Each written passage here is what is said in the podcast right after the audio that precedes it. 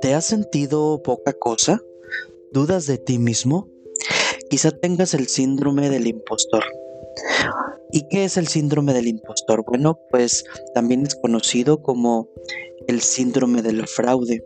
Es una manifestación o patrón del tipo psicológico descubierto por una doctora Pauline Clance que ha sido estudiada por más de 40 años y es muy común y bastante real. Es algo que nos genera un sentimiento de no sentirnos capaces de lograr lo que queremos y eso nos causa ansiedad y pánico. ¿Cuáles son los síntomas? Bueno, pues te sientes un farsante, ¿sí? Sientes que te autoengañas, eh, aparentas ser aquello que no eres, finges ser quien no eres, por ejemplo, rico, pobre, social, individualista. Tiendes a fingir tus sentimientos. Tienes temor a ser juzgado o juzgada. Vives en la depresión y en la ansiedad. Crees que no eres lo suficientemente bueno. Te sientes poca cosa. Quieres hacer todo absolutamente perfecto, eh, te vuelves adicto al trabajo, inviertes muchísima energía en tratar de ser el mejor, sientes que no perteneces a un lugar, quisieras ser guapo, popular y delgado, o guapa, popular y delgada, tienes baja autoestima, atribuyes tu éxito a la suerte y no a tu esfuerzo te vuelves dependiente de otros, es decir, pones en manos de otras personas tu felicidad y entonces tu felicidad depende de los demás, de cómo los demás sean contigo. Eres siempre muy modesto, minimizas los halagos, te muestras timidez, no expresas tus sentimientos o ideas o los callas. Todo te da vergüenza, tienes complejo de inferioridad, dudas de ti mismo, eres incapaz o te sientes incapaz de cumplir nuevos retos. Te sientes aislado, lo más asqueroso y extraño del mundo. Si tienes algunos de estos síntomas, seguramente estás viviendo el síndrome del impostor. Y bueno, pues la pregunta es, bueno, ¿a quién le sucede estas estas cosas? Bueno, pues prácticamente nos dicen los investigadores que a todo el mundo, ¿sí? Una doctora en psicología llamada Sandy Mann dice que el 70% de la población mundial la sufre, al menos una vez en su vida. Aunque pudiera quizás ser mayor la cifra, pues es una condición humana y eh, pues todos somos humanos, entonces pudiera ser más del 70% o viven igual hombres y mujeres. Aunque los hombres les cuesta un poquito más de trabajo decirlos, exponerlo, pues normalmente de los hombres se espera seguridad, porque son los fuertes, son los que proveen a la casa y pues bueno, no, esto es un tema que no se habla mientras que las mujeres pues tienden a ser muy abiertas en este sentido, lo pueden platicar con sus amistades y les cuesta este menos trabajo hablar de estas cosas. Bueno, ¿qué causa el síndrome del impostor?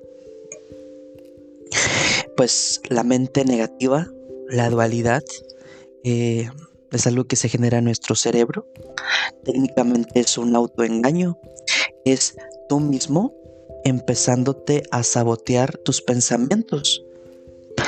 Eh, lo provoca también una sociedad estandarizada, una sociedad globalizada, hipercompetitiva y frenética. Las redes sociales hoy por hoy han contribuido muchísimo a que se genere este padecimiento porque en la red social todo mundo parece ser feliz. Se siente una fuerte presión para alcanzar el éxito y volvernos más competentes cada vez más. Antes uno se comparaba con el vecino, ¿sí? Y ahora en las redes sociales la posibilidad de compararte es con todo el mundo, compararte con los mejores y los mejores entre los mejores. Y es por eso que eh, tenemos esa presión como sociedad al éxito y lo queremos rápido, lo queremos ya. ¿Y cómo es que se da esta situación del, del síndrome del, del impostor? Bueno, eh, se da con nuestros mismos pensamientos, es decir, la imagen que nosotros mismos creamos de las demás personas. Fabricamos una máscara por encima de lo que realmente son. Nos hace sentirnos impostores, no porque seamos imperfectos, sino porque no nos imaginamos cuán imperfectos pueden ser los otros. Es decir, nuestros sentidos nos dan solamente para observar el cascarón, el envoltorio de las personas y eso lo comparamos con lo que somos. Pero si pudiéramos ver el interior de las demás personas, nos daríamos cuenta que también tienen defectos, también tienen preocupaciones, que son personas heridas, que son personas que tienen un dolor que superar, una tristeza, ansiedad.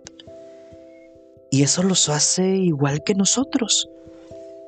Si miráramos desde ahí, no nos sentiríamos impostores. Y bueno, pues ¿dónde comienza? Bueno, se dice que esto del síndrome del impostor se empieza a desarrollar en nuestra infancia. Cuando vemos actuar a nuestros padres, comprendemos que, somos diferentes a ellos.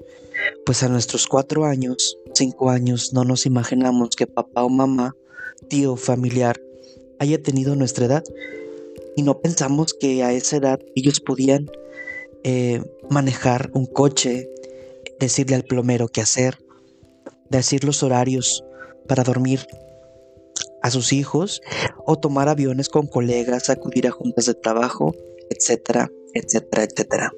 Entonces los niños ven que existe una brecha enorme, entonces eructar, brincar el sofá, gritar, llorar por todo, jugar con otros niños, no tiene nada que ver con lo que sus padres son ahora.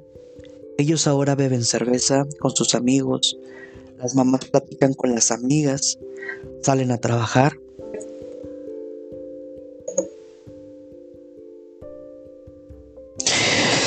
Así es como empieza que otras personas más admirables y competentes para nosotros no se parezcan en nada a nosotros. Esta brecha, más la forma de mirar que tenemos, de observarnos desde nuestro interior, conscientes obviamente de nuestras dudas, de nuestra ansiedad, nuestras locuras, desde nuestros defectos, y compararnos con el exterior, es decir, con una versión impresionante por fuera, pero bastante estrecha y editada de las personas a las que admiramos, compuesto por aquello que vemos y lo que nos cuentan sobre ellos. Nuevamente vemos esa brecha de la infancia y eso nos hace sentir muy desequilibrados, extraños y asquerosos e insuficientes que nos da hasta vergüenza y empezamos a hacer juicios internos a nosotros mismos desde esa óptica. ¿Cuándo puede manifestarse el síndrome del impostor?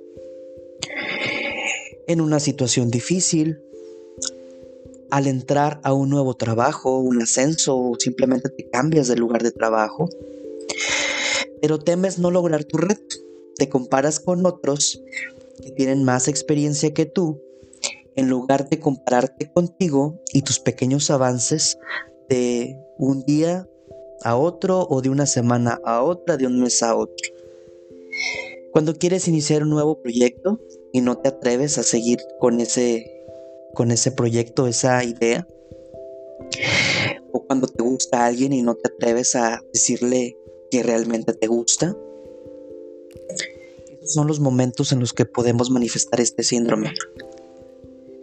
¿Qué consecuencias tiene? Bueno, pues que puedas perder o fallar en lo que quieres, porque te autosaboteas, que la persona que te gusta la pierdas esa oportunidad y que no comiences ese negocio, esa idea, ese emprendimiento que tanto quieres hacer porque tienes ese síndrome. Y bueno, lo otro, lo más importante, ¿cómo le damos solución? Aquí hay varios pasos. El primero es que seamos conscientes de nuestro yo impostor. Es decir, nos empecemos a dar cuenta cuando sale a, a relucir. Es decir, que nos empecemos a dar cuenta cuando este impostor sale a relucir. Y una vez que somos conscientes de ello, sacamos en el paso número dos a nuestro yo abogado. A defendernos, a decir que quizá no sabemos lo suficiente, pero podemos aprender. Podemos decir gracias. Gracias impostor por tu consejo, pero ya lo tengo solucionado. Cambiar esa situación a positivo.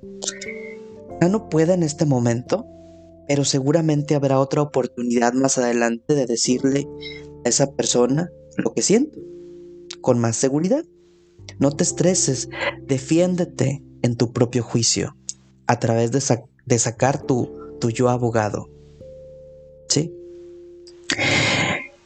El número 3, lista cinco logros y cinco éxitos importantes en tu vida, así como los comentarios más positivos que te han dado. Utilízalos cuando necesites. En el paso 2, un lado, ponle lo que te costó ponerlo, años de estudio, horas de trabajo, libros leídos, sacrificios realizados. ¿Sigues pensando todavía que esos logros fueron casualidad y que no lo mereces? Yo creo que ya no. Si haces este análisis, yo creo que ya no. Sientes que realmente es, ha sido fruto de tu esfuerzo y de tu trabajo. Número 4. Amate incondicionalmente, sin esperar absolutamente nada. Sé compasivo contigo mismo y pregúntate qué le dirías a tu niño interior cuando se sienta que es un fraude. Todos llevamos un niño interior adentro. Habla con él y háblale desde tu compasión. ¿Qué le dirías? Paso número 5. Adéntrate en la mente de esa persona que te intimida y así nos va a mostrar las experiencias comunes, acalladas y desequilibradas que tiene en su interior. Puedes imaginarlos haciendo del baño, sacándose un moco, tropezándose una y otra vez, llorando, cayéndose de una silla, sintiéndose insatisfechos con su peinado o un poco dudosos. Si te imaginas haciéndolos esto, recuerda que nuestras vulnerabilidades no son barreras para que podamos hacer lo que ellos hacen. Tener pequeños saltos de fe a cómo pueden ser estas personas pueden humanizar la situación y podemos verlas como personas comunes y lograr esa posición de responsabilidad, de éxito y satisfacción que tanto deseamos. Número 6. Fijarte objetivos razonables para ti mismo. Aunque tengas un modelo de referencia, compárate siempre, siempre contigo mismo y reconoce tus avances, reconoce tus dificultades y afrontalas con claridad y energía.